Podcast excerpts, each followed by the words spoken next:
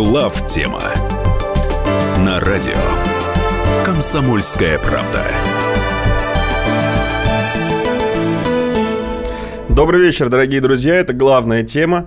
В студии сегодня мы в усеченном формате. Михаил Юрьев, Илья Савельев, Михаил Леонтьев. Михаил Владимирович находится в Мьянме. На праздновании своего дня рождения, который у него сегодня.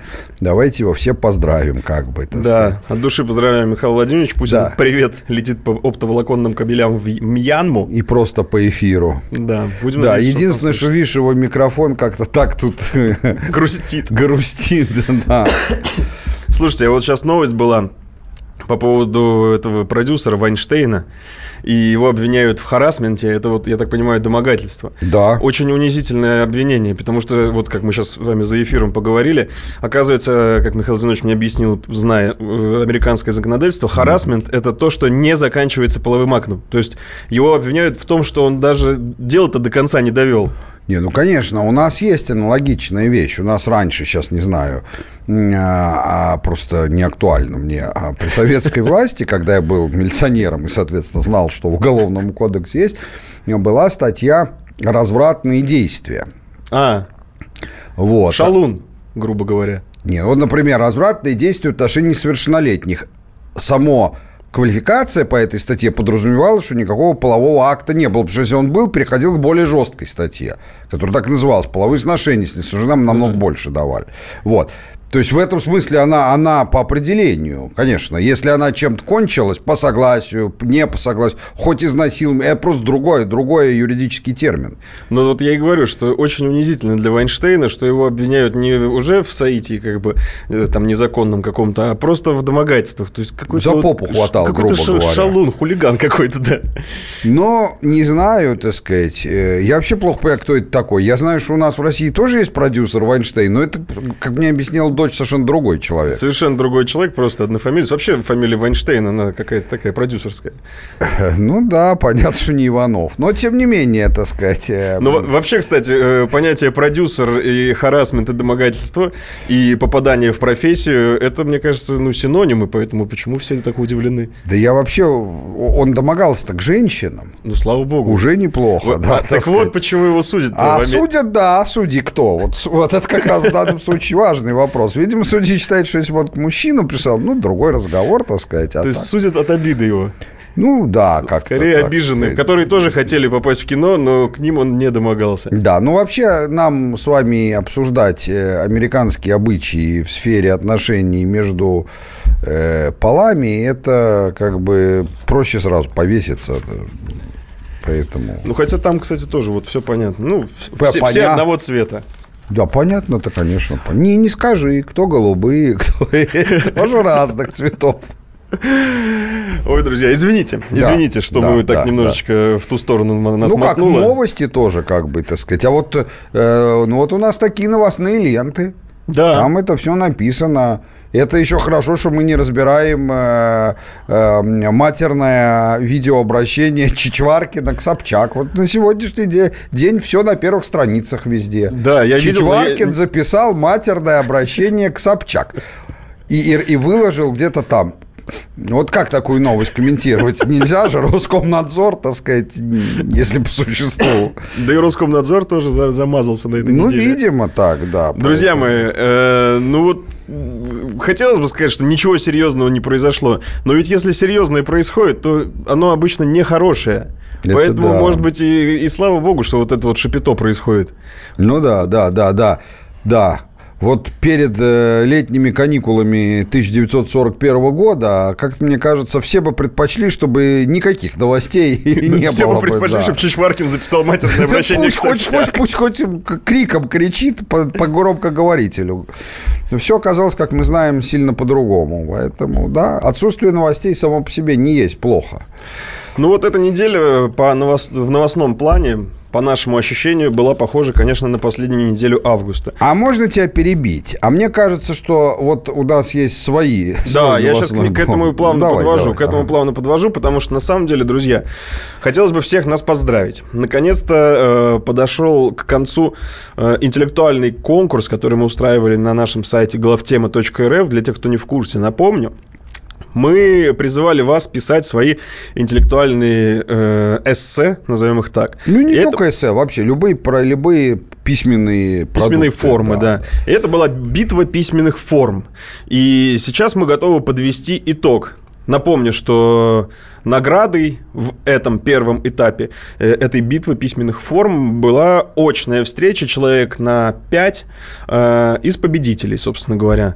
В течение полугода мы определим одного победителя. Это будет уже очная встреча один на один с Михаилом Зиновичем. И победитель года уже будет удостоен чести создать какой-то интеллектуальный труд. Скорее всего, это будет статья. Ну, насчет чести ты уж так совсем не стебайся, но, тем не менее, да. да. Создадим ну, совместный, да, совместный про- труд. Про- труд да, Михаил Зинович, объявите победителей. Да, да, мы готовы объявить победителей. Сейчас я их сам открою, чтобы, не дай бог, так сказать, не спутать.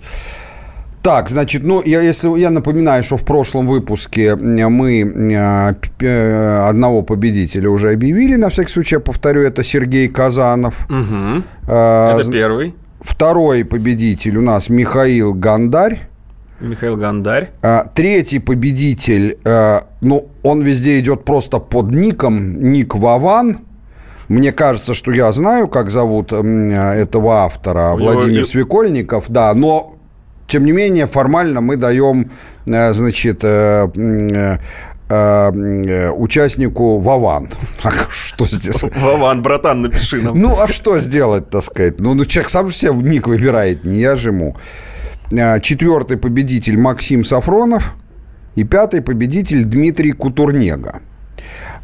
Мы всех их поздравляем, друзья, вы молодцы. Это значит, что вот в течение двух-трех месяцев вы действительно отличились на нашем сайте главтема точка рф. Вне всякого сомнения хочу сказать, что каждый из э, тех, кого я назвал, во-первых, написал несколько э, серьезных материалов. Здесь нет ни одного, кто написал бы один. Такое тоже может быть, что кто-то написал один, который там очень удачный, uh-huh. так сказать, в конце концов, были и великие писатели, которые написали там одну книгу. А, а, вопрос какую, да, так сказать. Но, тем не менее, они все написали по несколько, причем а, все, так сказать, да, как бы одинаково высокого уровня. В этой связи что хочу сказать. Во-первых, смотрите, это как бы скорее я уже обращаюсь не к самим нашим победителям, к ним что обращаться, они уже победили, а я их надо просто поблагодарить, а обращаюсь к тем, кто будет участвовать в следующей фазе да. конкурса и дальше, что, друзья, малые формы участия, то есть участие в виде постов, пусть даже довольно больших, в обсуждении, или отдельных материалов, статей или блогов, но маленьких. Это все я называю условно малыми формами. Вот эти малые формы, они не то чтобы незначимы, но они значимы только при выборе между двумя кандидатами на победителей. Основное, конечно, идет по крупным формам, то есть по написанию относительно длинных, но это не значит, что там на тысячу страниц, но, тем не менее, относительно длинных, серьезных материалов. Ну, формата статьи. Формата статьи, ну, или, если уж ты хочешь журналистских терминов, ну, или хотя бы большой колонки. Угу, угу. Там двойной колонки, допустим, да. Вот, потому что только в ней можно, может быть, э, вот как бы не просто интересная мысль, а ты вот можешь оценить именно э, как бы вклад авторов. Хотя все эти авторы у нас участвовали и в э, обсуждениях, у всех вообще очень активные. Второе, друзья, все пятеро мужчин.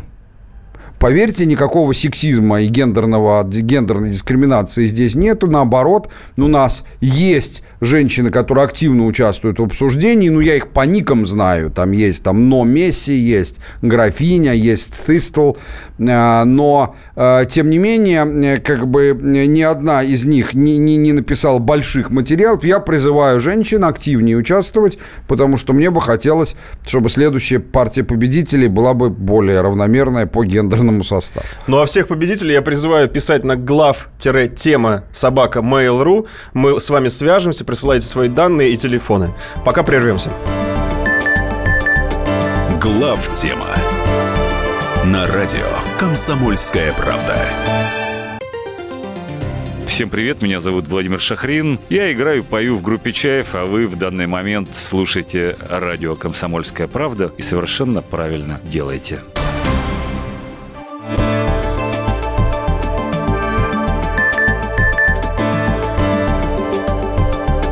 Главтема на радио «Комсомольская правда». В студии Михаил Юрьев и Илья Савельев. Мы продолжаем. Напоминаю, победителя нашего интеллектуального конкурса пишите глав-тема собака mail точка ру. Мы продолжаем. И вы знаете, хотели мы начать с темы Каталонии, но пришел нам в WhatsApp вопрос, который, ну, действительно неординарно интересен. И не можем мы на него не ответить. С него, наверное, и начнем, Михаил Зинович.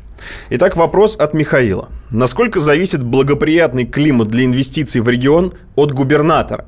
Может ли губернатор гарантировать защиту от рейдеров, квалифицированную нейтральную законную позицию судов, ну и другие гарантии? Спрашивает вас Михаил. Михаил, спасибо вам огромное. Вы знаете, вот ради этого вопроса даже подвинули верстку. Да, хороший вопрос, действительно. Тем более, что он известен мне... Даже не так, неизвестен, но ду- ду- не понаслышке, я хотел сказать, но вот что я о нем думал, потому что э, из моих, будем говорить, младших товарищей, э, двоих сейчас вот в этом, э, как бы это сказать, за предыдущие три недели назначили губернаторами. Фамилии можете называть? Ну, нет? Зачем? Не надо, просто знайте. Да, вот. Значит, э, и, э, ну, а для чего? Чтобы нам писали, что надо бы, так сказать, вот там налоговую скидку получить. Ну, зачем это нужно? Не согласен. Вот.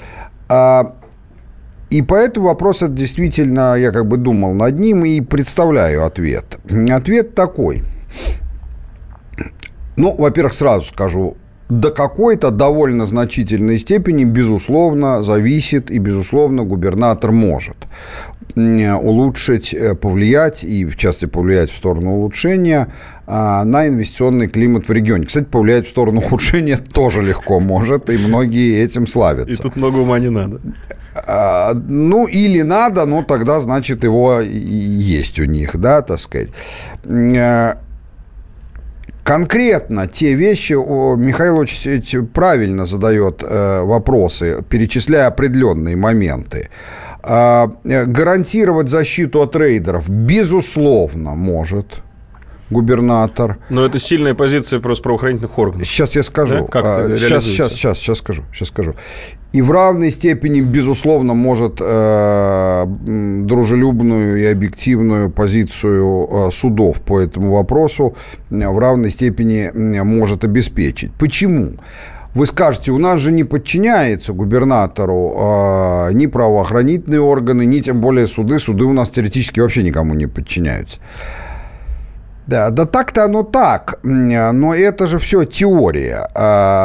Действительно не подчиняются, но в реальности эта неподчиненность, она имеет значение там, ну вот... в каком-то очень значимом политическом деле, да, так сказать. Вот если губернатор э, прикажет начальнику территориального управления Росгвардии на Москву выступать, чтобы с боем взять Кремль, ну да, так сказать, боюсь, что его приказ не, не, немного будет иметь шансов на выполнение. Но, э, конечно же, э, все эти службы от губернатора зависят. И в рабочем плане, ну как, они же здесь работают, вопросы транспорта, вопросы, так сказать, снабжения, вопрос того-сего. В личном плане здесь, ну как, квартиру можно получить, а можно не получить, так сказать. Это все, не, заметьте, я говорю о совершенно легальных вещах, так сказать, ну так устроено. То есть... Поверьте мне, как человек, который не понаслышке знает, э, а изнутри, как работает наша государственная машина, э, в реальности, конечно, э, э, губ... влияние, вот им так я скажу, это не вопрос приказания, да и зачем приказывать это? Приказывать вообще в жизни очень, даже кому ты имеешь право приказывать, если речь не про армию идет, как правило, и нужды нету. Но проигнорировать э, позицию, и, просьбу или общую позицию губернатора для начальника У В Д или Г У В Д области, конечно, нужны очень весомые причины. Он на это пойдет только в самом крайнем случае. Если, особенно, когда речь идет о том, что губернатор хочет от правоохранительных органов и судов, чтобы они, вообще-то говоря, исполняли свои обязанности правильно, строго в русле генеральной линии, обозначенной президентом страны. Ну, тут уж совсем просто, так сказать. Скорее, он должен дать понять, что я за этим буду следить особенно внимательно. А какие... И вот это он, безусловно, в состоянии обеспечить. А какие инструменты у губернатора? Вот сейчас их очень много пришло. Сейчас вообще эта ротация произошла. Ну, какие вот при... инструменты? Не, ну, приходит сейчас губернатор. Вот, например, господин Васильев в Дагестан сейчас приходит. Там надо разводить элиты. Элиты достаточно серьезные. Да. Какие рычаги влияния у элит, мы знаем. Да это. Вы плохо себе понимаете, как а все как? это работает. Ну... Слушайте, ну вот как? Ну вот вы думаете, допустим, наш президент, наш президент страны, вы думаете, он когда там кого-то к порядку призывает, вы думаете, он что, вызывает и говорит, вот если ты это не сделаешь, то я тебе и перечисляет, что конкретно, а вот если сделаешь, то я подарю тебе большую вкусную конфету. Да это не так, он просто говорит, ну что вы делаете, что вы творите вообще? Только извините, я больше не буду, клянусь, простите, последний раз, говорит, хорошо. Последний раз простим. А что мне делать? Делайте тот-тот. Этого вполне достаточно. И, и как бы, ну, так власть, любая власть в любой стране, и, исполь... она так работает. Тебе не нужно реально иметь никаких рычагов. Ты должен дать понять своим поведением в целом, отношением к тебе центра и так далее, целым рядом вещей. Ты должен дать понять, что а... что ты человек достаточно жесткий. Жесткий – это просто значит, до которого, который не отступается от того, что сам решил, и ничего больше. А, что на тебя трудно оказать влияние, что ты хочешь этого, тебя быстро уговорили на прямо обратное. А, и вообще, что ты серьезный человек, который даже не то, что уже консолидировал власть, ту часть власти, которая тебе положена, а что ты хотя бы в процессе этого находишься. И как только это люди понимают, это очень быстро понимают вокруг все твои прямые подчиненные, если это так, и даже не прямые подчиненные, даже элиты. Как только они понимают, что это так, не надо после этого никому приказывать. Все, что ты их попросишь, если это не совершить сипуку ритуальное, не покончить с собой, все остальное они и так с удовольствием выполнят. Или без удовольствия, mm-hmm. но выполнят. Ну, послушайте, я вот, например, помню, когда я там, допустим, работал после правительства в Госдуме, был заместителем председателя Госдумы, так сказать, соответственно, как по социальному законодательству. То есть я курировал там, не помню сколько, шесть комитетов, по-моему, там. А, ну, председатель комитета Госдумы ни с какого боку не подчиняется в дисциплинарном а, а, смысле, а, в дисциплинарном аспекте заместителю председателя. Ну, никаким, никаких рычагов у него нет. Но, тем не менее, так сказать, ну да, так сказать, сказать «спляши голый на крыше», наверное, я тебе сказал, у меня нет рычагов. Потому что без рычагов никто не согласится, ну, кроме некоторых. А э, когда ты говоришь, что, Иван Иванович, э, ну, почему у вас медленно готовится вот этот вот законопроект по решению Совета Думы, он должен был рассмотреться тогда, в два раза сроки смещали, ну, что такое? Ну, как бы давайте как-то думать, как это ускорить. Ну, а как он может тебя послать? Ну, ты же говоришь то, что он реально должен сделать. Поэтому он mm-hmm. уже просто оценивает. Если ты не э, бла-бла-бла, то, в общем, ну, как-то слушаюсь, выполнил. Ну, то есть, э, подводя себя итог... Себя надо уметь правильно поставить. Это не так сложно, как вы думаете.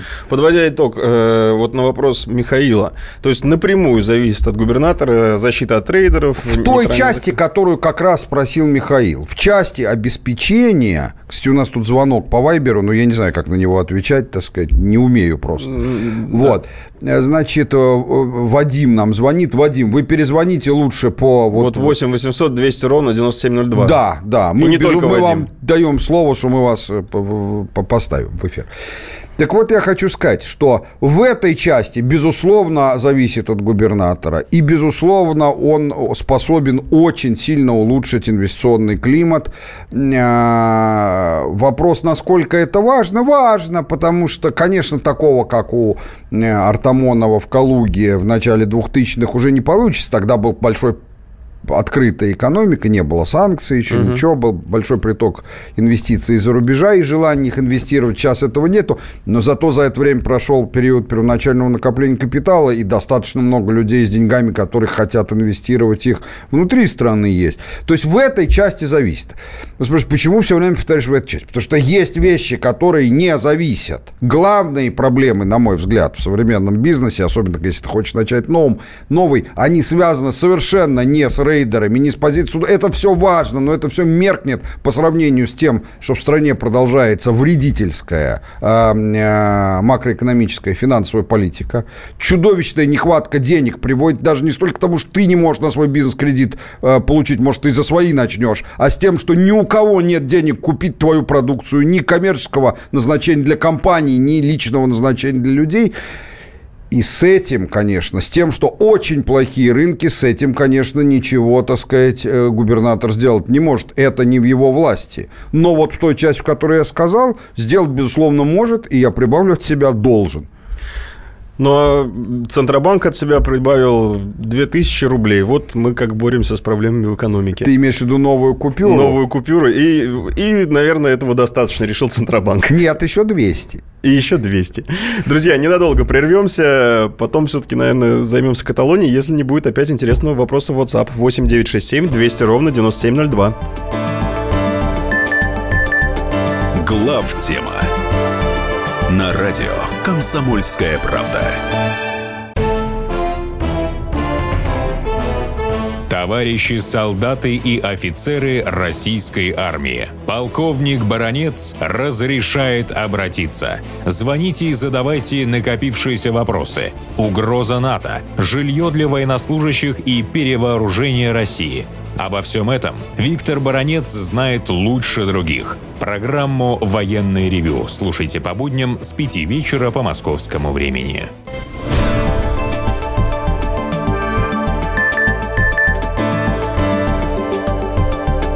Главтема на радио «Комсомольская правда». Это главная тема. Мы продолжаем. В студии Михаил Юрьев, Илья Савельев.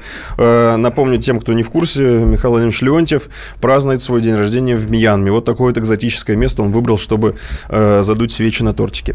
У нас есть телефонный звонок. Опять у нас отодвигается немножечко Каталония. Ну, собственно, они и сами это делают у себя. Сами революцию провели, а как бы финальную точку поставить не можем. Ну, вот мы в их, как это говорится, тренде, что ли, следуем. У нас на связи Владимир. Продолжаем тему губернаторов. Владимир. Да, добрый вечер. Добрый вечер. Это вы в Вайбер звонили, Владимир? А, Вадим звонил. Нет, нет. Алло. Алло. Ушел, Владимир? Что-то я не слышу. Ушел, Владимир. Угу. Ну что ж, бывает. Да. А, ну, давайте тогда у нас еще один звонок был. Давай. Его же возьмем. Тоже слетел. Ну, все, тогда Каталония. А что со связью-то творится? Не знаю. Может, может быть, какой-то враги, это... враги. Враги, да. Враги. Ну что же, поговорим немножечко про Испанию, про эту солнечную а. страну, в которой произошла самая жестокая в Европе за последнее время революция. Я Женщину сказал, толк... с... таскали за волосы. Да, самая кровопролитная, да. Кровопролитная, разбили нос революционеру. А, а точно ее за это таскали? А то разное бывает. Вон как с продюсером Вайнштейном, может, это сексуальный характер носит. Он ее в кино тащил. Она сказала, что это революция. Ну, как-то. Ну, или куда-то еще тащил. Но, то есть, не обязательно это с политикой связано. Ну, смех смехом, но произошло ровно то, что говорил наш именинник Михаил Владимирович Леонтьев на прошлой неделе. Ровно, да. Прошлый раз он предсказывал. Раньше, чем он предсказывал, уже сбылось. Ну, в квинтэссенции, в одном предложении, это значит, что ни черта не произойдет. Да. И самое интересное, что вот Карлес Пучдемон заявил, что итоги голосования дают право объявить о создании независимого государства. При этом он предложил парламенту приостановить провозглашение независимости на несколько недель, чтобы начать диалог с испанскими властями. Ну, где несколько недель, там и несколько лет. Это же так вопрос торговый. Вопрос торговый. И, соответственно, в руководстве, собственно, Испании не могут понять. Вы, говорит, революцию провели, провели. Вы отделяетесь? Мы, говорит, еще думаем. Ну, то есть мы войска вводим, не вводим? Подождите. Ну, и началась торговля. Началась чистая торговля. Не, она еще даже, на мой взгляд, мне кажется, она еще и не началась даже. Она как бы... пока она не началась, пока как бы каталонцы, э, власти, я имею в виду, дают, да и население дают понять, мы готовы, вы не думаете, что, так сказать, э, э, ты родину за миллион продашь, так сказать, да как вы смеете, а за два? Ну, за два. С этого надо начинать. Надо разговаривать. Вот примерно так, так сказать. То есть, ну, а испанцы же тоже не настолько. Это же не те испанцы, как во времена Одиссея и капитана Блада, да, так сказать, там, не времен войны в Нидерландах и осады Бреды, да, это же сейчас... Этим тоже не больше, ха, ну торговаться давайте, тем больше над ними не каплет, пока идет торговля, Каталония остается э, частью Испании, а не наоборот, так сказать, поэтому, ну ни о чем, то есть, друзья, э, вот предсказывал это развитие событий, конечно, Миша, но э, я много раз вам говорил, э, вот можно обсуждать, какой в современном мире... Э, какая страна является самой вредоносной для всех, самой опасной для вообще существования человечества, от которой самые большие проблемы нашей России. Можно обсуждать, причем мы даже знаем, от какой, мы только не будем это вслух произносить ради политкорректности. Но можно поставить вопрос по-другому. А кто самый отвратительный? Вот тут вопросов нет. Это, конечно, Европа. В том смысле, не потому что от нее много вреда, от нее вообще почти никакого вреда нету, как и пользы. Они, как известный, так сказать, человек из анекдота, который занимается самоудовлетворением и никак не может преуспеть в этом, говорит, эх, сам себе не нужен. Да, вот примерно так вот... и европейские страны, даже не население, а сами страны. И в этом смысле надо понять, что я бы обобщил, как говорят физики и ученые, я бы обобщил тезис Леонтьева. Я бы сказал, что ни в Каталонии, ни в Испании, а вообще в Евросоюзе ничего не может произойти, что было бы реальными новостями.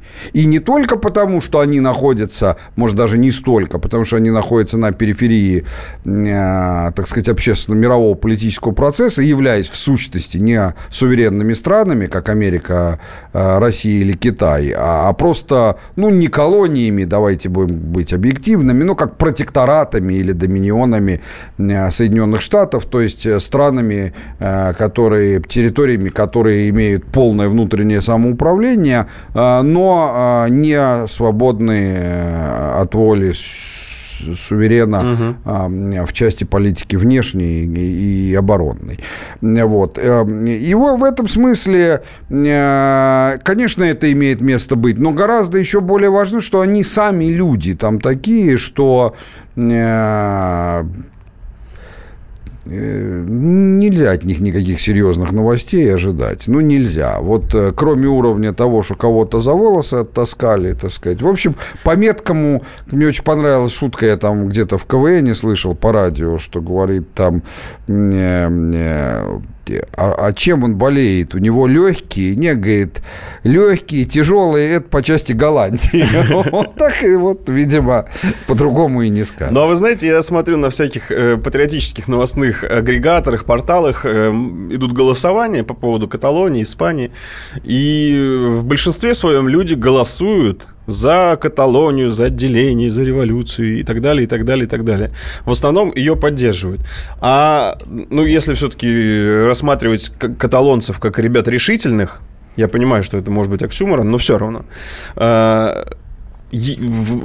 Насколько выгодно для России, для нас отделение? Если бы оно произошло... Да. Чего, что абсолютно невозможно. Ну, мы помечтаем.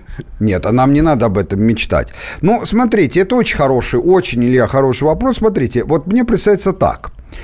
Если, многие люди думают у нас, Евросоюз самостоятельный, не самостоятельный, но он нам враг, он гадит все время, ну уж точно не друг.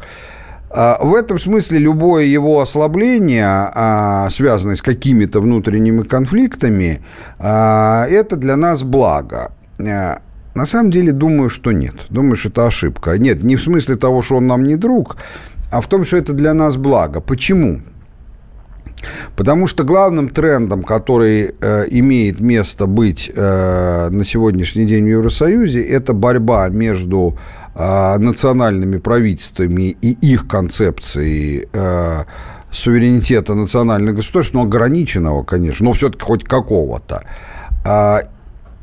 и брюссельской надстроечной верхушки, самой евросоюзовской, которые хотят, чтобы власть, которая есть у правительств, входящих в Евросоюз стран, желательно целиком, а если невозможно целиком, то почти целиком перекочевала к ним, в Брюссель, то есть к евросоюзовским органам.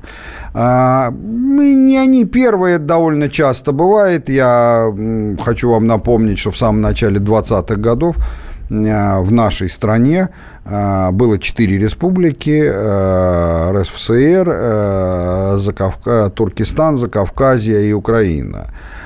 И я вам хочу сказать, что тогда центр власти был РСФСР, а потом как-то перекочевал в СССР. Это, это и тоже внутри элит были определенные баталии на эту тему. Вот. Так вот, в этом смысле, если рассуждать с этой позиции, то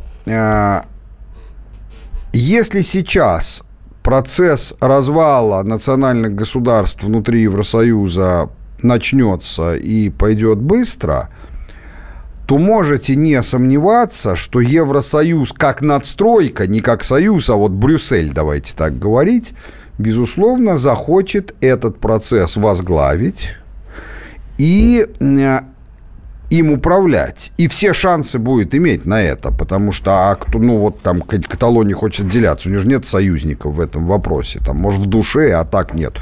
Поэтому, если Брюссель таковым союзником станет, то, естественно, это будет принято на ура. Для чего это Брюсселю? Ну как, еще же в советское время, когда умирал пожилой генеральный секретарь, там, начиная с Брежнева, было известно, что тот, кто председатель похоронной комиссии, это, наверное, и есть будущий генеральный секретарь. Вот они будут стараться стать председателями похоронной комиссии национальных государств в Европе. Поэтому, если вот посмотреть чуть более внимательно, да, и, и что в результате будет? В результате мы через какое-то время небольшое получим Евросоюз, в котором роль Брюсселя сильно больше, чем сейчас, а роль национальных правительств сильно меньше, чем сейчас. Брюссель к нам еще более э, для нас э, больший враг, чем, национальные, э, чем правительство национальных государств, по одной простой причине. Правительство национальных государств, им надо все-таки избираться. Угу. Да, это управляется, но все-таки это некая задача. И в этом смысле, если население настроено за улучшение отношений с Россией, оно постепенно в эту сторону явно сдвигается. Ну, судя по выборам в Германии, например. Ну, вообще везде оно сдвигается. Оно еще не сдвинулось радикально, но сдвигается. Вот те это должны учить, а евросоюзовскую верхушку никто не избирает. Им просто на это дело наклад с высокой колокольни. Поэтому вот если посмотреть в такой среднесрочной перспективе, то станет понятно, что никакой особенной выгоды у нас от этого нету, скорее вред. От того, что все национальные государства сохранятся как монолиты и усилятся от этого, тоже нам нет никакого особенного плюсов. То есть это тот вопрос, я забыл, как это в шахматах называется, когда вот ты не под ударом, но любой ход приводит для тебя к мату. Забыл, как это слово. Я пат, не... может быть. Ну, я не умею в шахматы играть, я помню, там во втором классе объясняли. Вот. А вот у нас такая ситуация. Нам нужно, ну, в шахматах, по правилу, ты не можешь не делать хода, а в политике во внешней можешь, и это как раз ровно то, что нам и нужно делать, и что мы и делаем. Ну да, заниматься есть чем. Не обязательно на Европу смотреть. восемь восемьсот двести ровно девяносто семь ноль два, друзья. Телефон прямого эфира. Сегодня у нас э, интерактивное настроение. Да. Правда. Как вот видите, мы открыты, берем действительно интересные звонки. Звоните, присоединяйтесь. Пока небольшая пауза.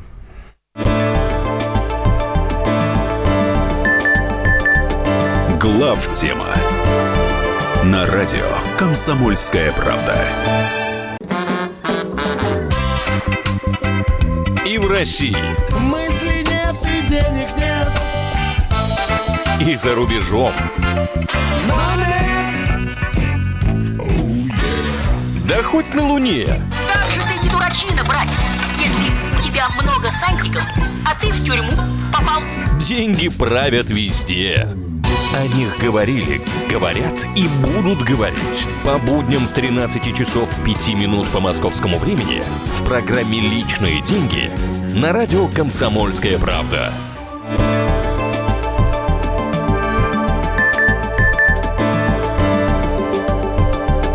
Главтема на радио «Комсомольская правда». В студии Михаил Юрьев и Илья Савельев. Мы продолжаем, разговариваем про Европу. Так уж получилось, от Каталонии оттолкнулись, но про Каталонию конкретно говорить особо нечего. Смотрим, они еще сами не определились, что про себя говорить.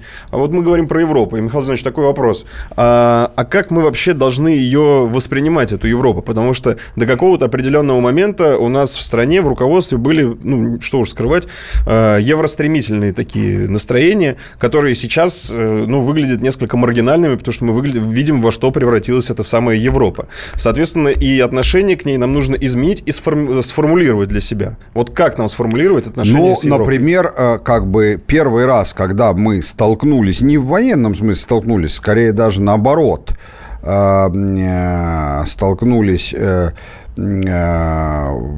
Европой во времена Петра Первого, Европа была... но абсолютным цивилизационным лидером мира, причем с огромным отрывом от любого другого. А, то есть мы на нее смотрели и как на образец для подражания, и, ну, как, и как на геополитическую силу, которую мы не можем игнорировать, даже если бы хотели, так сказать. То есть это геополитический гигант был по сравнению с нами, но особенно если мы говорим не про какую-то конкретную страну, а про Европу в сумме. Вот. А до этого мы с Европой не сталкивались, хотя вы скажете, что там был поход Степана Батория на нас, там при Иване Грозном, но был, но это все-таки был локальный русско-польский конфликт, хотя Польша и была частью Европы, так же, как Ливонская война.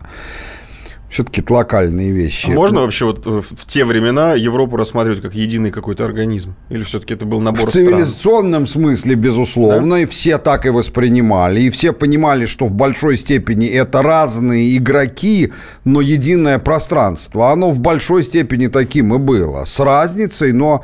так сказать, ну, примерно как сейчас воспринимают Америку и Европу в политическом смысле. Ну да, понятно, разные, но угу. Вот. А, а, да, сейчас Европа, как нам воспринимать, ну, как соседа, во-первых, а, во-вторых, а, а, как, вне всякого сомнения, самого крупного торгового партнера, и вряд ли это изменится, как конкурента в чисто хозяйственном смысле, в экономическом, но как геополитического абсолютного карлика, и в этом смысле в политические игры я бы считал, что нам с ними играть вообще не нужно. Вообще не нужно. Не, не для того, чтобы их наказать там, за санкции. Во-первых, за что их наказывать? Они, они не свободные и выполняют там то, что хозяин им велит. Ну, ну, ну, можно ли, грубо говоря, собаку сердиться на нее, если она вас укусила за то, что а ее хозяин натравил? Ну, ну собака-то что? Ее научили выполнять команду хозяина, она выполняет. И иначе еще и, может, накажут, так сказать. Ну, за что на нее-то сердиться? На хозяина надо сердиться. Вот. Но и играть с ними в какие-то политические игры, в которые мы играем. Вот я, например, считаю, что участие во всех европейских организациях надо просто прекратить. Вот во всех. В ОБСЕ, которая вообще дурацкая организация, которая была создана в абсолютно исторических других реалиях. Не в реалиях вчерашнего дня, а в реалиях поза-позавчерашнего дня, про которые все забыли. То есть с таким же успехом можно э, вступать там в Антанту, так сказать, там, или во что-нибудь еще более древнее. Забыл, как назывался союз против Наполеона. Можно с Пруссией во что-нибудь вступить сейчас. С Пруссией. Ну, вот примерно, да, так сказать. Э, зачем мы входим в Совет Европы, в эту ПАСЕ, парламентскую ассамблею Совета Европы, где приостановили наше членство. И мы за то, что они приостановили наше членство, на треть сократили им наш взнос. Почему на треть, а не на три трети? Я понять не могу. Главное, что нам это дает. Я же хорошо помню, я был заместителем председателя Государственной Думы на тот момент, когда...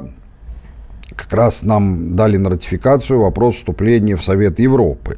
И я помню, что представитель МИДа тогда нам разъяснял, что, конечно же, это определенные обязательства и ограничения на нас налагает. Например, мы должны будем признать верховенство Е С П Ч, Суда по правам человека. Мы должны будем как минимум мораторий на смертную казнь вести или, значит, совсем ее отменить, потому что таковы их правила. Ну, да. Типа не хотите, не надо, но тогда вы не можете у нас быть членами. Это типа не к вам относится, а к кому угодно. А преференции-то какие мы от этого получили? Вот, это был вопрос, так сказать. Я, по-моему, даже его и сам задавал. А какие преференции? Ну, тогда казалось всем, что вот э, мы вступаем в Совет Европы, значит, вот завтра у нас будет вот этот вот, э, так сказать, то, что сейчас наши меньшие братья-украинцы называют безвизом. Угу. Э, за это время все изменилось. Во-первых, понятно было, что понятно стало, что никакого безвиза не будет, но самое главное, что нам всем, подавляющему большинству населению России, всем, кроме каких-то маргинальных отщепенцев, которые, и бог бы с ними, стал понять, что он нам за даром не нужен. Тем более, что грех жаловаться, кто любит ездить в Европу. Я перестал ездить в Европу не из-за ее отношения к России, а потому что нахрена мне за свои деньги смотреть на иммигрантов этих с юга. У нас их в Москве хватает, так сказать. Зачем ехать куда-то? Бесплатно совершенно, да, так сказать. Там. Больше того, даже если очень хочешь, чтобы тебе кто-то из них по морде дал, в принципе, можно найти район, где тоже это в Москве можно бесплатно получить. Сложнее, чем во Франции, но тоже реально. Вот. Поэтому вопрос заключается в том, что как бы, ну, те, кто хотят получить визы, выдают легко. В общем, никаких да. особых проблем нету надолго. Вообще, мы не украинцы, у нас есть родина, поэтому как бы для нас это вообще не очень значимо. Да и не будет этого. Поэтому я не понимаю, для чего все это нужно, для чего нужно немедленно из всего этого выйти. Причем именно не так, что пока вы санкции не это. Просто мы не видим, ничего обидного, ничего плохого ни о вас не думаем. Просто для себя не видим выгоды от участия там. А торговать с вами будем, когда вы там санкции отмените, мы отменим контрсанкции, будем торговать. Не хотите, не будем торговать, так сказать. Ну, они хотят, естественно, это же святое. Для, при либерализме деньги это же...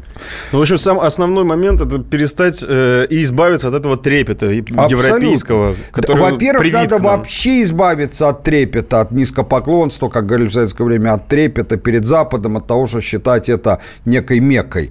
Но это перед Западом. А отдельно, ты абсолютно прав, надо понять, что даже для тех людей, которые испытывают трепета перед Западом, ну, трепещи перед Америкой. Она при всех своих недостатках все-таки великая держава, пока совсем великая.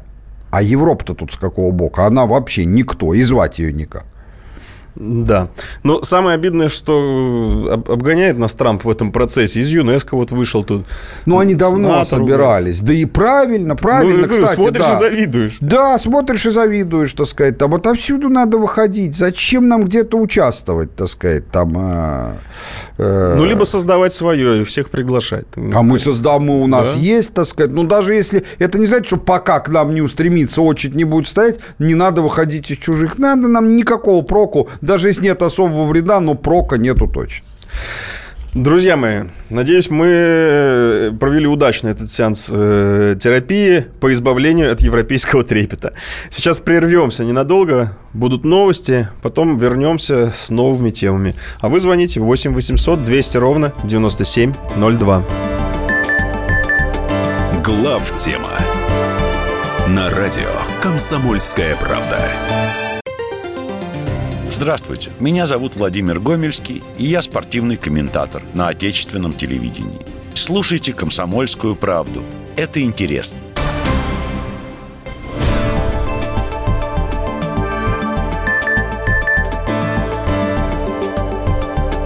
Главтема на радио «Комсомольская правда».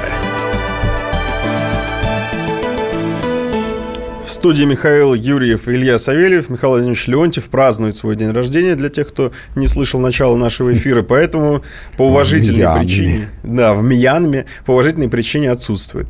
Я напоминаю, что мы уже подвели итоги нашего интеллектуального конкурса, который проходил на сайте главтема точка рф. Объявили пять победителей. Я надеюсь, что они себя услышали. И, вы знаете, каждая, как это называется, преференция имеет...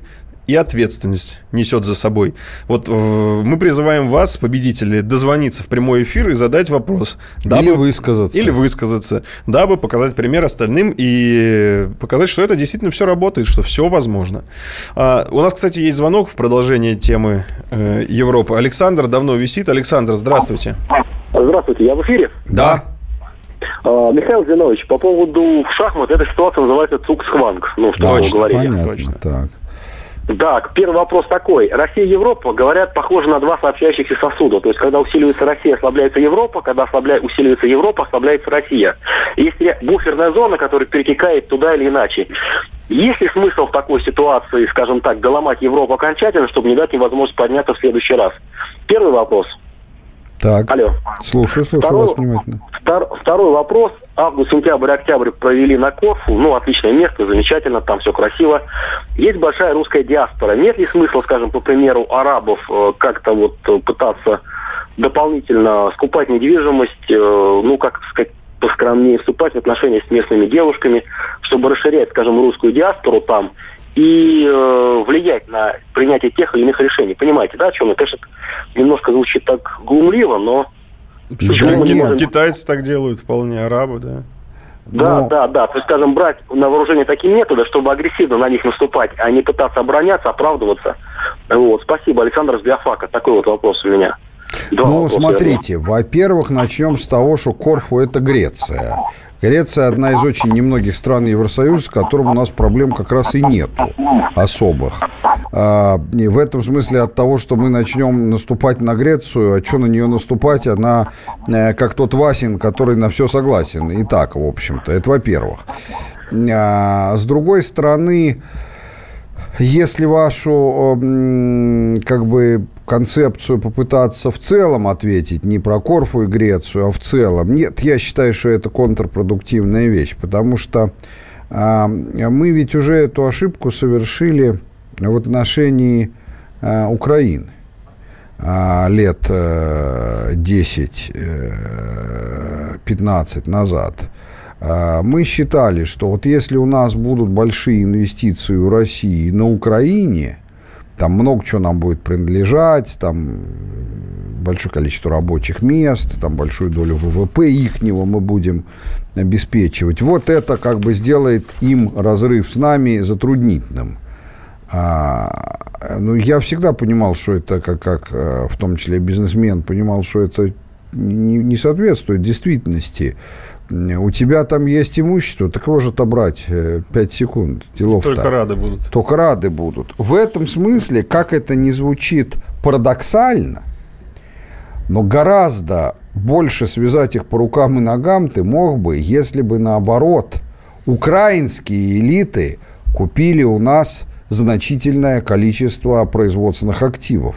Вот тогда они бы в лепешку расшибились бы, потому что, понимая, что при разрыве они это потеряют, а терять никто никогда ничего не хочет, вот это было бы сильное давление. Я не, я не говорю о том, что это надо было обязательно делать, но я говорю, что уровень беспредела в нынешнем, нынешнем Западе, он практически такой же, э, ну, еще не такой же, но... еще и не вечер, как на Украине. То есть понятно, что традиционная для западной культуры на протяжении ряда последних веков серьезное отношение хотя бы к собственным законам, это все в прошлом. И это все в прошлом, поэтому, так сказать, не сомневайтесь, что у нас, по крайней мере, любые наши инвестиции отнимут без всяких разговоров. То есть, тип, тип собственность уже отнимают, а это уж всегда святое считалось с точки зрения обоюдных интересов. Что там говорить про какие-то частные владения. Поэтому я не думаю, что это даст какой-то эффект. Да и потом не забывайте, русский имперский народ, в отличие от даже китайцев, а тем более других народов, которые вы упомянули.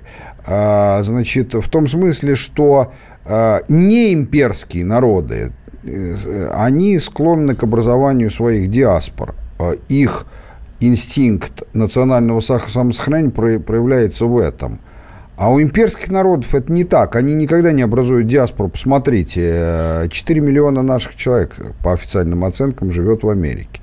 В разное время туда эмигрировавших, начиная от там, начала двадцатого века, ну, это больше евреи, так сказать. Ну, даже если брать русских в даже таком этническом смысле, ну, так, начиная с после революции и... Не, все сто лет уже прошло, и кончая совсем недавно. И никакой диаспоры они там не образуют, ну, совсем никакой. И нигде не образуют. Поэтому мне эта мысль кажется совершенно ненужной, так сказать. И поэтому в этой части вашего сообщения, выступления могу сказать, что согласен только с тем, что на Корфу хорошо. Вот единственное, что... А первая часть вопроса про перетекающие... Да, про сообщающие сосуды. Вы знаете, это действительно так было всегда, но только пока Европа была геополитическим игроком. Тем более еще до этого геополитическим игроком номер один, там, ну или несколькими геополитическими игроками. На сегодняшний день от того, что э, Россия ослабнет, Европа все равно не усилится. Она выбрала сама отказ от э, суверенитета, а не суверенный игрок как может усилиться? Она уже стоит в пассивной позиции. Она уже стоит в пассивной позиции. Это ее выбор, это не изнасилование, так сказать. Это ее выбор, она это сама свободна. Это, это ее ориентация, а не изнасилование. Поэтому, ну, что тут говорить-то? С другой стороны, Россия усилится, Европа тоже не ослабеет. Вы скажете, а это почему? А потому что ей некуда дальше слабеть. Так сказать. Ну, кроме как то, что мы ее завоюем, и она станет просто частью России. А тогда она там, усилится. В неком будущем. Тогда не будет ее, но тут возникает другой вопрос. А, так сказать, нам-то это, так сказать... Ну да, не, нам знаю. С ними жить еще как-то придется. Ну да, со всеми. Причем, вы же понимаете, что нынешняя Европа, например, нынешняя Франция, это же не только и не столько французы. Да голубизировать ее придется. Да я даже не только про это, но это не только французы и не столько, там пусть даже голубые, не голубые, а это еще же теперь большое приданное в виде всяких африканцев и арабов. Ну, mm-hmm. спасибо. Спасибо. У нас есть еще один звонок по теме Европы. Виталий из Саратова дозвонился. Виталий, здравствуйте. Здравствуйте, Виталий. Здравствуйте. Добрый, добрый вечер. Здравствуйте. Вы в эфире. У меня трудный вопрос. Ну, я давайте. Не вас, сможете ли вы ответить на него? Может, и не смогу. Прям интрига. Вот в Каталонии, как известно, Каталония имеет возможность отделиться от Испании на основе проведенного референдума. Так, так, так. А скажите, а скажите, пожалуйста, а Россия стала на капиталистический путь развития на каком... Э, на основе какого референдума? Не, подск... не сможете ответить на этот вопрос? Ну, я смогу вам ответить на этот вопрос. Вопрос этот сам основан на совершенно ложной посылке, что все значимые решения принимаются на основе референдумов. Это просто не так, нигде, никогда. И поэтому, так сказать, в этом смысле, э, так сказать, э, я понимаю, к чему вы говорите. Поклонники СССР всегда говорят, что вот в марте девяносто первого года был проведен референдум на тему «Хотите ли вы жить в обновленном СССР, где соблюдаются права человека?» И в этом смысле там проголосовало больше половины людей. Щит не имеет ни малейшего значения. Отвечая формально на ваш вопрос, отвечу так. Российский народ сделал гораздо больше, чем проголосовать на референдуме. Он выбрал, проголосовал с подавляющим большинством за, в качестве президента за Бориса Николаевича Ельцина. На мой взгляд, это была большая историческая ошибка, но российский народ это сделал. И все, что он после этого имел и имеет, включая нас. Главтема на радио «Комсомольская правда». Товарищ адвокат! Адвокат! Спокойно, спокойно. Народного адвоката Леонида Ольшанского хватит на всех. Юридические консультации в прямом эфире. Слушайте и звоните по субботам с шестнадцати часов по московскому времени.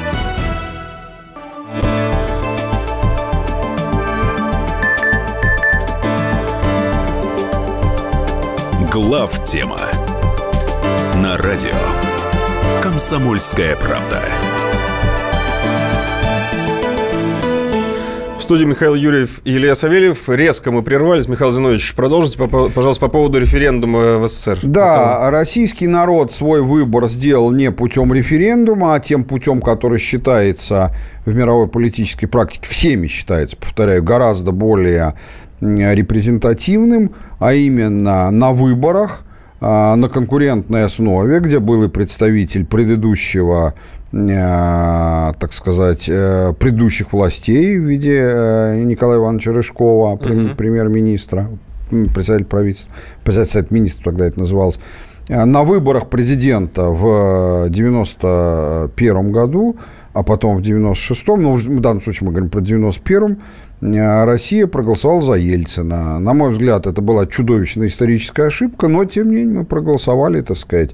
Вот, вот все. Поэтому вот, ничего вот тогда-то трудного. Мы и встали на капиталистические рельсы. Тогда мы встали на капиталистические рельсы, так сказать. И эта власть уже не отпустила его же, потому что в девяносто шестом году, насколько я помню, голосование уже было не настолько однозначным. Да не, ну но... в девяносто шестом году, исходя из всего, аккуратно скажу, исходя да. из всего, что я знаю, Ельцин выборы проиграл. Но кто-то отказался брать власть. Не, не тоже отказался, так сказать, но когда были произведены массовые приписки, так сказать, все осталось спокойно. Ну, тоже, кстати, выбор людей. Все, я помню разговоры в тот момент, все знали, что... Не все, но большинство населения знало, что это приписки. Тем не менее, на улице никто не вышел. Я уж не говорю, там винтовки не взяли. На улице никто не вышел. Это тоже выбор. А это был последний шанс откатиться все-таки в Советский Союз. Да, потом уже да. Другое дело, что я считаю, что я, понимаете, я, когда был, когда начался, как вы говорите, капитализм уже полный, я не беру частичные вот времена кооперативного движения, которое в этом смысле капитализм в СССР еще начался, и первые сверхбогатые люди у нас появились отнюдь не при Ельцине, а вот даже при Горбачеве. Я вот хочу сказать, что я, мне было на тот момент тридцать два года, я был достаточно взрослым человеком и как бы значительную часть своей жизни прожил при СССР, и в СССР были огромные достоинства, меня дико раздражает, когда сейчас начинают хаять вот эта вот вся либеральная мразота СССР, но, в общем-то, обратно туда я бы не хотел. По бытовым причинам или по идеологическим? Да при чем тут бытовые причины? Бытовые причины вообще меня мало... А, ну, вы знаете, очень много сейчас вот людей, которые сравнивают Советский Союз и нынешнюю Россию, в большинстве своем, да, идеологически они там, и сердцем Беспере... они там, и мороженое там вкуснее было, а вот в бытовом смысле нет. Нет, бесперспективность. Бесперспективность. Бесперспективность, да. Если ты не делал партийно-комсомольской карьеры успешно, так сказать, э, то жизнь была абсолютно бесперспективна для тебя. Опять же, не в материальном смысле, а просто, ну, как бы... Зад, задора уже не было такого, который был еще там в шестидесятых, даже в начале семидесятых годах. Всеобщего, я имею в виду, у тебя мог и быть лично. А карьеру сделать уже было нереально. Но... Как, как, так, как ходил анекдот в те времена, такой массовый, так сказать, и он соответствовал. Может ли сын генерала стать маршалом? Нет, потому что у маршала есть свой сын. И это, поверьте, вполне соответствовало духу позднего СССР. Вы скажете, и сейчас так, да, ну сейчас тебе не обязательно делать карьеру, сейчас ты можешь просто начать бизнес и заработать деньги, вообще никого не спрашивая. И послав всех на три буквы, так сказать. А тех, кто тебе будет говорить, а как же так, сказать, и ты иди до три буквы. И... написать об этом в Твиттере. Представляете, как не, это хлестко? Нет, в Твиттере я писать не умею, а вот послать на три буквы умею. Ну, вас ретвитнут, Михаил Зинович, не переживайте. У нас есть звонки еще? Нету пока звонков. Давайте двигаться дальше. Есть тема Украины и есть тема вот электронных денег, о которых даже президент сейчас заговорил. Что возьмем? Украину, может быть? Она как-то, мне кажется, да? б- более на злобу дня, потому что биткоины, я думаю, что еще придется разъяснять, что это такое. Хотя вот Путин понял достаточно быстро. А, по поводу Украины. Там назрело несколько новостей. Первая новость, э, которая произошла, насколько я помню, шестого октября, это то, что Рада приняла законопроект о Донбассе, признающий Россию агрессором. И по, даже по поводу этого законопроекта э, произошла стычка. в Раде, ну, там это часто бывает, у них вообще это, как говорится, форма диалога, кому-нибудь морду набить и потом уже как-то это интерпретировать, как им это удобно. А вот что это могло бы знать? Вот то, что они, Россия, значит, Россию признают агрессором, по сути, это же объявление войны. То есть, если раньше это была антитеррористическая операция, то теперь... Это Россия агрессор, Донбасс и остальные республики, это территории, извините, это уже является зоной оккупации Российской Федерации. По сути, Украина объявила нам, ну так вот, негласно войну. Получается так. Ну, по-украински. По-каталонски. Ну, да. Нет, ну, в принципе, с одной стороны, ты прав, действительно, потому что после Второй мировой войны с легкой руки американцев остатки представления о чести, в частности, что войну надо объявлять перед тем, как ее начать, ну, хоть за час, так сказать, они исчезли. Да? Кто там войну еще объявлять, там, бюрократизм разводить, там, обойдемся. И в этом смысле, так сказать, казалось бы, что ты прав, да, какая разница, объявили ли они нам официальную войну, но по сути это оно и есть. Но, с другой стороны, надо же не забывать, что это Украина, не Америка. Тут есть маленькая разница, так сказать, и поэтому никто не воспринимает в мире серьезно то, что они делают, поэтому... Я не вижу здесь большой разницы. Да, они как бы теперь, это они сами подчеркивают, это война. Война, казалось бы, значит, надо там, ну, не нас, то, по крайней мере, эти Донецкую и Луганскую республики раздавливать. Но ведь они их раньше не раздавливали не потому, что они могли, хотели, но вот им мешало, что не объявлена война. Вот все было готово, достаточно только отдать приказ, и точно бы победили, но вот не хватало, так сказать, закона. Это же не так, так сказать. Они не могут вернуть Донецк и Луганск, потому что те им надают, будет очередной котел, так сказать, и, да еще с высокой вероятностью в этот раз уже лопнет терпение у Кремля, и он не будет запрещать там, под страхом самых разных кар Донецким и Луганскому, Донецким и Луганским вооруженным силам после этого котла переходить в наступление. До сих пор всегда запрещали. Ну, в этот раз скажут, так сказать, там, делать, что хотите. И мало не покажется, так сказать. Причем мало не покажется вовсе даже, так сказать, нашим доблестным украинским воякам. Будет, как в анекдоте, мама, пишите уж сразу в плен. Вот. Поэтому что тут можно сказать? Сказать нужно тут, что я не вижу никакой серьезной разницы в этом. Ни для России, ни для Донецка и Луганска. Единственное, что, да, безусловно, мне кажется, что не сегодня, так завтра, не завтра, так послезавтра очередную волну наступления на Донбасс со стороны Киева будет. Вот тот самый последний решительный бой. Потому что успокоиться они никак не могут. Но, с другой стороны, ну, там все к этому готовы, и, и наши, так сказать, прекрасно понимают, что, скорее всего, так и будет. Никаких, в отличие от экономики, где у нас ничего не делается в плане государственной политики, а если делается, только все хуже и хуже, в сфере, в тех сферах силовых, внешнеполитических, к которым относится вопрос взаимоотношений с Украиной и с Донбассом, подозревать наши власти в том, что они спят в оглоблях и знают угрозы, но ничего не делают, чтобы к ним подготовиться, или тем более не знают, ну, никаких оснований нет. Просто сейчас это уже звучит смешно. То есть это значит, что наши к этому готовы, тем, в чем надо, помогают, там не регулярными войсками, как эти плумки в своих законах пишут. Нет, конечно, да, ну, а зачем нам посылать регулярные войска, у нас и добровольцев достаточно.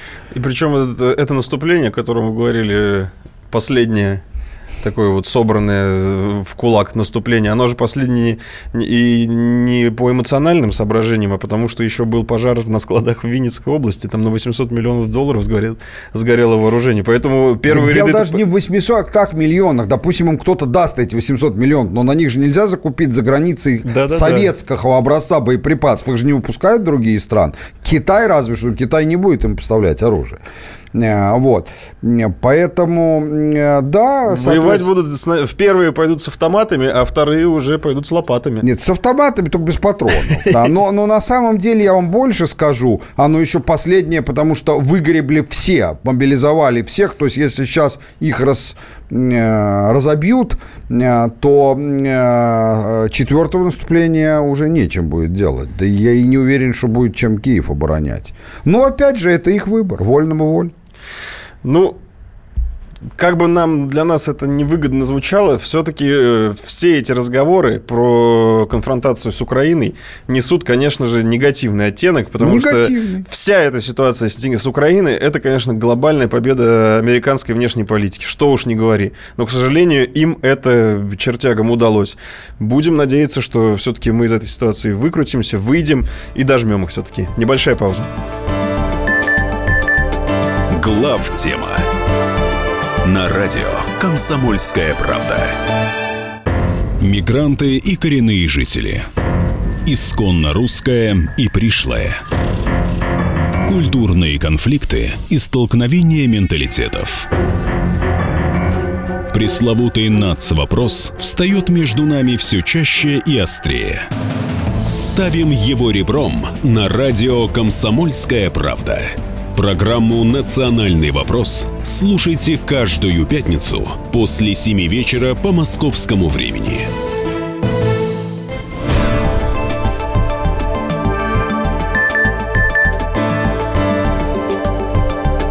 Главтема на радио «Комсомольская правда». Это главная тема. Мы продолжаем. В студии Михаил Юрьев и Илья Савельев. Э, обсуждали тему Украины. И в продолжение у нас поступил телефонный звонок. Алло. Виктор, здравствуйте. Добрый, добрый вечер. Вы из Москвы? Да, из Москвы. Здравствуйте. Да, слушаю вас. Вопрос вот такой. Вот, обсуждая тему Украины, господин Юрьев сказал одну фразу, э, что... С экономикой у нас, как всегда, э, никак. Вот.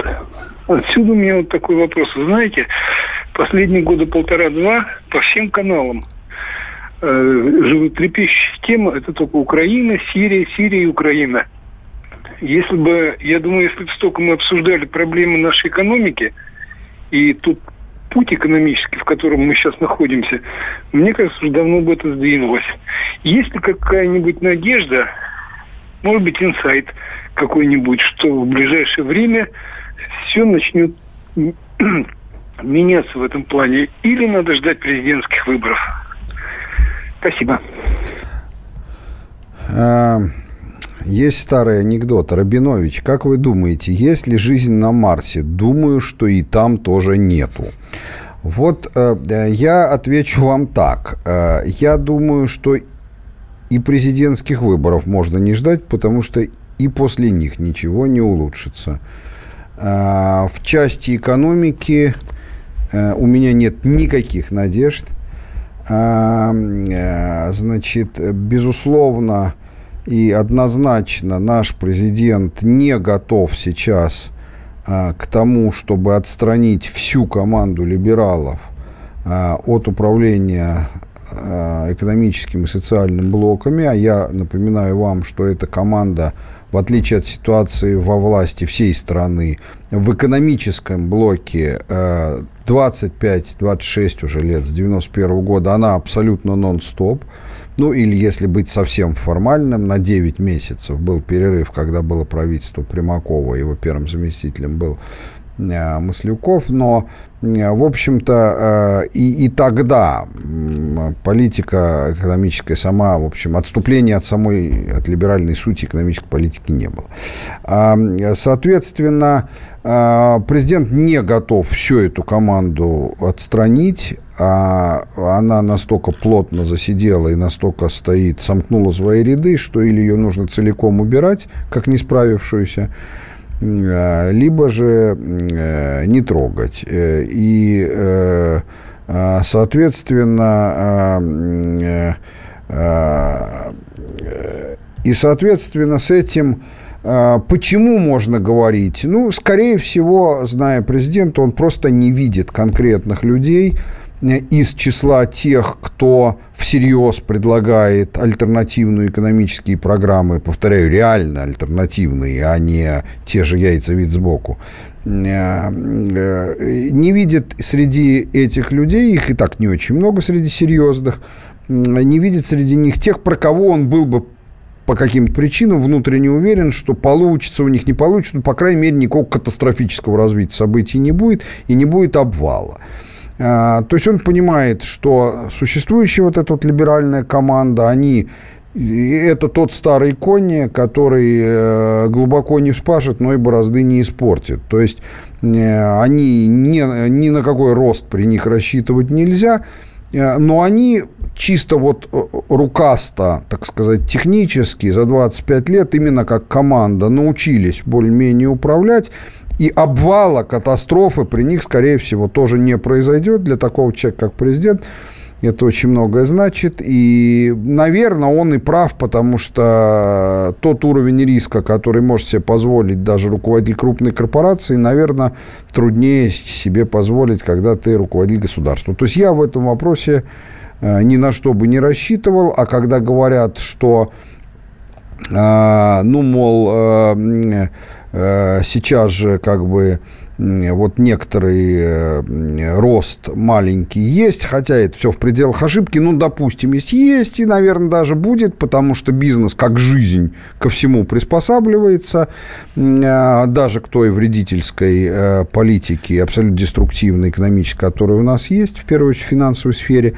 Но ведь это же, вот если уж мы аналогию с жизнью используем, жизнь приспосабливается, как известно, в существовании в арктической пустыне, только продуктивность ее, килограмм биомассы с гектара, она очень маленькая, и разнообразие видов очень маленькое по сравнению с тропиками, так сказать. Ну, вот в экономике то же самое. Очень точное сравнение, и разнообразие видов очень маленькое. У нас есть один вид в бизнесе, это предприниматель выживающий.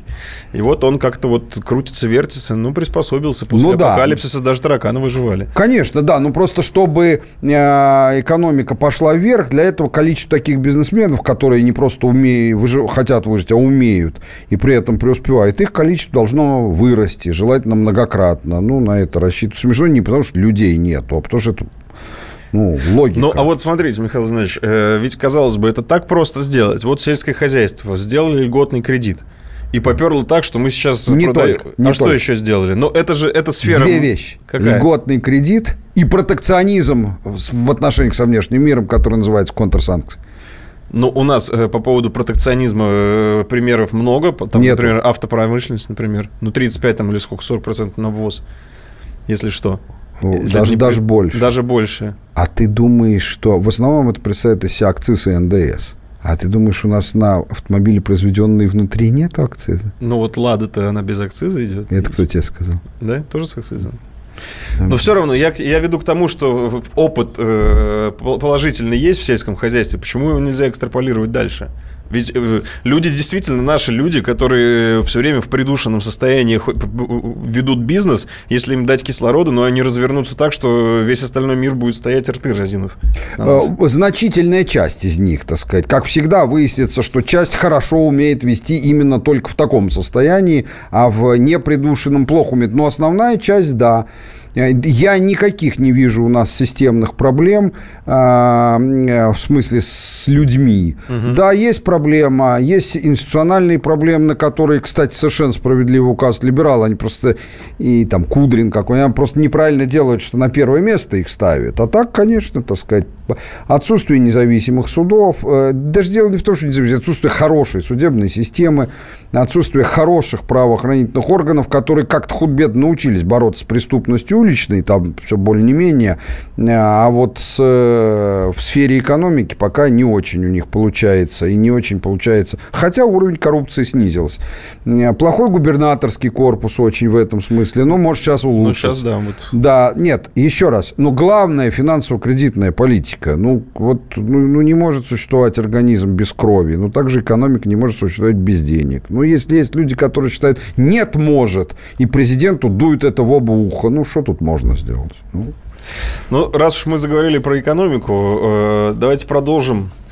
Один только вопрос, Илья. Вот а. нас тут один наш слушатель, так. Вадим, не может дозвониться. Говорит, тридцать раз набирал, дал свой номер. Может быть, посмотри в Вайбере, он у тебя должен быть.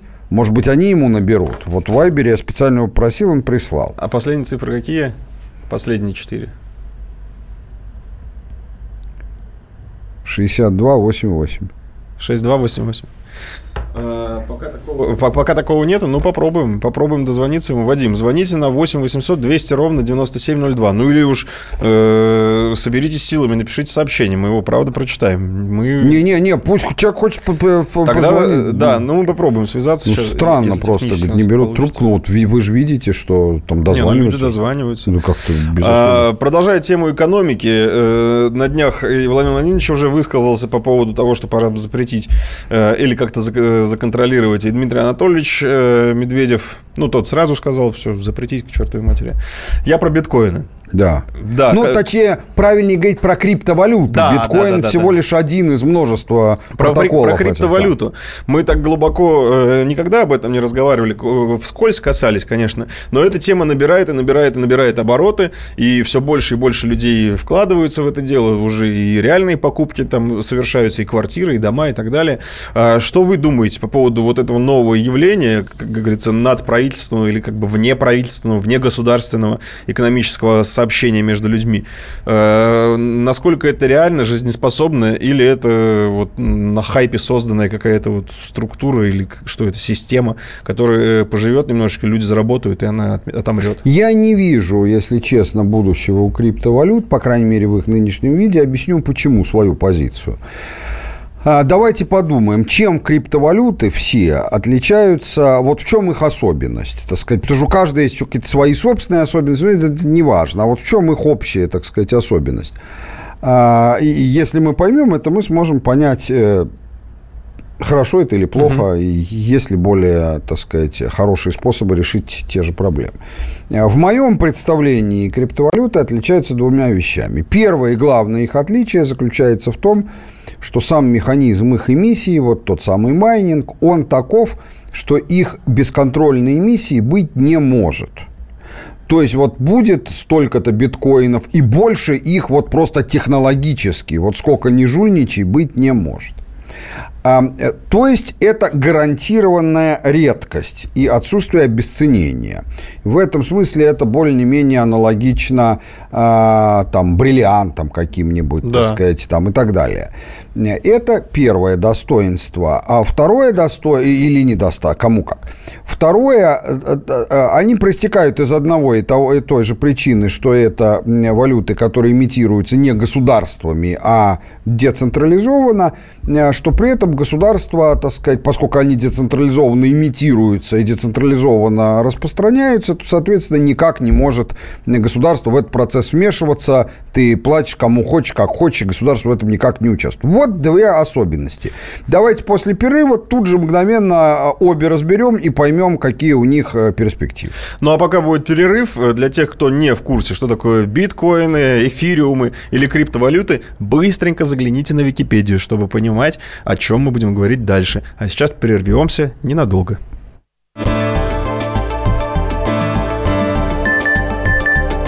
Главтема на радио «Комсомольская правда». Будьте всегда в курсе событий.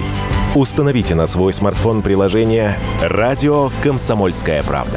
Слушайте в любой точке мира. Актуальные новости, эксклюзивные интервью, профессиональные комментарии. Доступны версии для iOS и Android. «Радио Комсомольская правда». В вашем мобильном.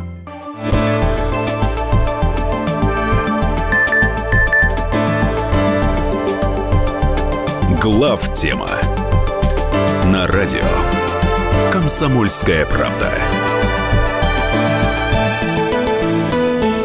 В студии Михаил Юрьев и Илья Савельев. Мы продолжаем, разговариваем про биткоины. Уже сказали об их особенностях, хотя мне они кажутся как скорее плюсы. Да, они, ну как плюсы, смотря для кого. Все, что угодно. Ну, для государства минусы, конечно. Да, да, наркотик, например, это даже самый тяжелый. Это, например, очень большой плюс. Вы скажете, как же так, если, ну как, для наркоторговца это плюс, а вот для потребителя это минус. То есть, значит... Повторюсь еще раз, на чем мы закончили. То есть в части возможности их оборота для самих пользователей, то есть и того, кто платит, и того, кому платит, это некий аналог наличных денег, возвращение к ним, непомеченных. Соответственно, начнем с конца. Ну, естественно, это ни одно государство никогда не позволит ни при каких обстоятельствах. Да. Больше того, даже не вообще, а просто смотрите, последние тридцать лет правительство Запада, титанические усилия, наша просто вдогонку, титанические усилия приложили для того, чтобы как можно больше, значит, сузить сферу использования наличных денег. Как вы понимаете, исключительно с целью контроля, чтобы было, взятки можно было труднее было давать, чтобы труднее было там наркотики там продавать и так далее. И вы предлагаете им добровольно от всех этих уже сделанных усилий отказаться, но это смешно. И вот, когда мы поймем, что вот эта часть смешна, остается редкость в силу того, что ограниченность объема эмиссии гарантирована. Друзья, но ведь есть, а есть и недостаток, что все-таки большинство людей, ну, как-то не привыкло, какой-то Этериум, ну, явно какое-то надувалово, так сказать. И, и, и кого там продвинутых пользователей легко в этом убедить, а других нет. Значит, ну, друзья, есть же другой способ решить, сделать так, чтобы ограниченность объема эмиссии, независимо от позиции государства, была абсолютно гарантированной технологически. Вернуться к золотому стандарту. Золото больше, чем его есть, нету. Ну, то есть, его сколько-то нового добывают. И это очень хорошо, потому что деньги, требования к деньгам заключаются в том, что если у тебя есть какой-то стандарт, а, его должно хватать для обслуживания существующего оборота, и, б, прирост количества денег должен быть не меньше, чем прирост экономики мировой в среднем или национальной, потому что иначе его нехватка будет сдерживать рост.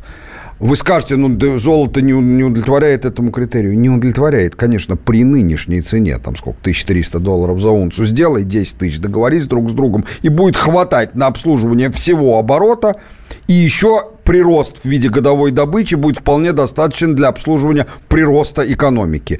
А, а при этом огромный плюс, никого из людей убеждать, что такое золото, в отличие от какого-то мифического этериума, не надо. Ну, к сожалению, одна определенная держава на золотой стандарт положила. А потому что она не хочет бесконтрольную эмиссию. Конечно. Но, друзья, ровно по этой причине она никогда не согласится и на биткоины. Если вдруг, например, после краха доллара она решит, что нет, так сказать, готовы на ограниченность своих же прав по эмиссии, только гораздо проще вернуться к золотому стандарту. Но самая эта парадоксальная, ситу... парадоксальная ситуация заключается сейчас в том, что все государства, а это, казалось бы, невероятная мощь, ну, консолидированы по поводу биткоина, а эта сволочь растет и растет, не, развивается не, не, не. Во-первых, она растет, ну, чтобы ты понимал, она составляет ничтожный процент оборота, не везде, ничтожный абсолютно, поэтому, да, растет, но это так называемый эффект низкой базы.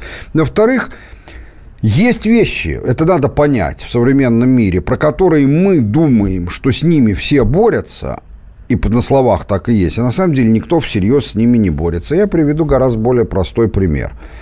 Потребление наркотиков в Америке процветает. Я не имею в виду легализованный марихуану, я имею в виду настоящие наркотики, начиная с амфетаминов и кончая совсем уж тяжелыми всяким дерьмом, типа там героина, опиатов, ну, ангельских пыли, да, и так далее. Слушайте, я в Америке провожу очень много времени, поверьте мне, это абсолютно полицейское государство. Другое дело, что у меня это только зависть вызывает. Я, для меня это, в отличие от либералов, это плюс, а не минус. Но это абсолютно полицейское государство. И поверьте мне, если бы они решили с этим бороться всерьез, наркотиков бы там купить было бы нельзя. Сейчас их купить совсем легко.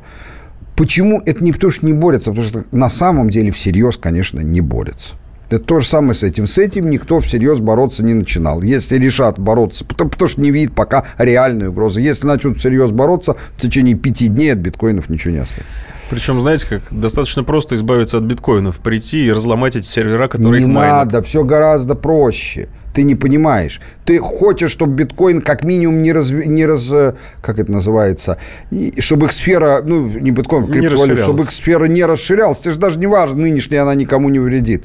Господи, да это же проще простого. Чтобы взятки им не давали. Для этого тебе не надо ни одной копейки тратить. Тебе не нужно никаких мер проводить. Тебе не нужно давать распоряжение милиции. Все гораздо проще. Ты принимаешь закон, по которому биткоины не являются имуществом. И государство не защищает твои интересы в части биткоинов. Это значит, что если кто-то у тебя хакнул или украл, или засунул паяльник в задний проход и заставил тебя перевести ему свои биткоины, то ты не можешь написать заявление в милицию. То есть можешь, но она тебя в полицию, но она тебя защищать не будет. Все, этого вполне достаточно. Ну, друзья. У этого... нас же звонок. Да, у нас, мы дозвонились уже Вадиму. Да, отлично. Вадим, Нижний Новгород, который весь эфир пробивался сквозь Вайбер и пробился в телефонную линию. Представляете, и такое у нас возможно. Здравствуйте, Вадим. Здравствуйте, Михаил, здравствуйте, Илья. Наконец-то. Ну вот видите, ищущий да обрящет. Да, да, благодарим вас за настойчивость, Вадим. Да, тот вопрос, который э, я хотел э, осветить, уже немножко, так сказать, э, потерял актуальность. Э, но э, я хочу задать Михаилу вот такой вопрос. Давайте. Ведь, э, Михаил, вы православный человек, и в то же время, так сказать, у вас научное мышление. Вот как вяжется, так сказать, большой взрыв, эволюция по Дарвину и вера в Богу. Абсолютно. Ведь, согласно научным данным, Бог, если, так сказать, и вмешивался в нашу жизнь, то тринадцать где-то миллиардов лет назад, когда создал Вселенную. А дальше все, так сказать, по накатанной, по физическим законам. Да, я так и считаю. И что из того? В чем проблема-то? В чем противоречие? Проблема? Да. Ну, э, то есть, э, ну... Давайте я, Вадим, давайте я да. скажу, в чем вы видите в своем вопросе ставите проблему, и сразу же на нее отвечу. Мне представляется, что люди не понимают одну вещь, которая заключается в том, что для того, чтобы понять, что кто-то говорит, мало того, чтобы тот, кто говорит, сказал, надо еще уметь понять, что он имеет в виду. Возможности человеческого разума по пониманию Божьего Слова ограничены. И в этом, об этом, кстати, сам Спаситель еще говорил, этим кончаются Евангелия. Еще много чего имею вам сказать, но не сможете вместить. Это абсолютно точная формулировка. И, и надо понимать, что многое из того, что написано а, в Ветхом и Новом Завете, я считаю, что для меня это абсолютно истины, но а, надо понимать, что это истины в той части, в какой мы их правильно понимаем. Я думаю, что вот когда говорится про... А, Там, там первый день, второй день – это иносказание. Это не в прямом смысле день, в смысле там один оборот Земли вокруг оси. И что означает этот день? Мы пока не понимаем. Не надо совершать ту ошибку. И вообще, с точки зрения веры в Бога, это все не имеет никакого значения. Это католицизм совершил эту ошибку. Вот что он влезал в вопрос, Земля вращается вокруг Солнца или Солнце вокруг Земли. Ну, какое это имеет значение? Ты веришь во всемогущего Бога, Творца всего мира, всей Вселенной. Он что, не мог создать так, чтобы и Солнце тоже? Вот Землю создал, а Солнце, не, это, он, это тогда уже значит не Бог. И это все смешно. Поэтому в моем представлении, безусловно, Вселенная создана Богом путем Большого Взрыва, если эта теория окажется правильной. Многие научные теории впоследствии, в которые все верят, оказываются неправильными. Но если окажется правильным, создано путем Большого Взрыва и тринадцать миллиардов, это дано здоровье. Ну, что это по Божьей воле? По прямому акту божественного творения. Это вот он так и есть, так сказать. Но а почему, а как Богу создавать? Это засучить рукава и физически руками это делать? Зачем? Я, если, например, захочу, так сказать, там, кому-то сделать внушение своему подчиненному, я пошлю человека, я не буду сам это делать, так сказать. Но это все равно будет означать, что я ему сделал внушение. Надеюсь, Вадим, вы удовлетворены. А, почему-то у нас хорошая традиция вот на таких теологических темах заканчивать эфиры. Да, а, не первый раз не уже. Не первый раз уже, да. Как к богослову к вам обращается, Михаил Владимирович. Ну, как, чем могу. Чем можем. Друзья мои, было приятно с вами провести этот интерактивный эфир. Хотя наши победители конкурса плохо себя проявили. Да, вы нам пишите глав-тема собака mail точка ру и в финале вишенка. Или в, или, в, или, или в главтема точка рф. Ну, там телефоны хотелось а. бы иметь. Да, чтобы мы вас известили, когда будет встреча вот эта вот точная. А, не будем с ней затягивать. И вишенкой на торте нашего эфира вот такая вот новость. В Петербурге, пока мы тут обсуждаем Украину и так далее, возводят первый в России жилой комплекс для вегетарианцев. Друзья мои, ни одного животного не погибнет при строительстве этого комплекса. Все, вся мебель без мяса. Охренеть. Вот, вот такие дела, друзья мои. Хорошей вам недели, хорошего настроения. Это была главная тема. До встречи в следующий четверг. До свидания. Комсомольская правда. Здравствуйте, я Павел Крашенинников. Слушайте радио «Комсомольская правда». Всем удачи, здоровья, хорошего слуха и хорошей речи.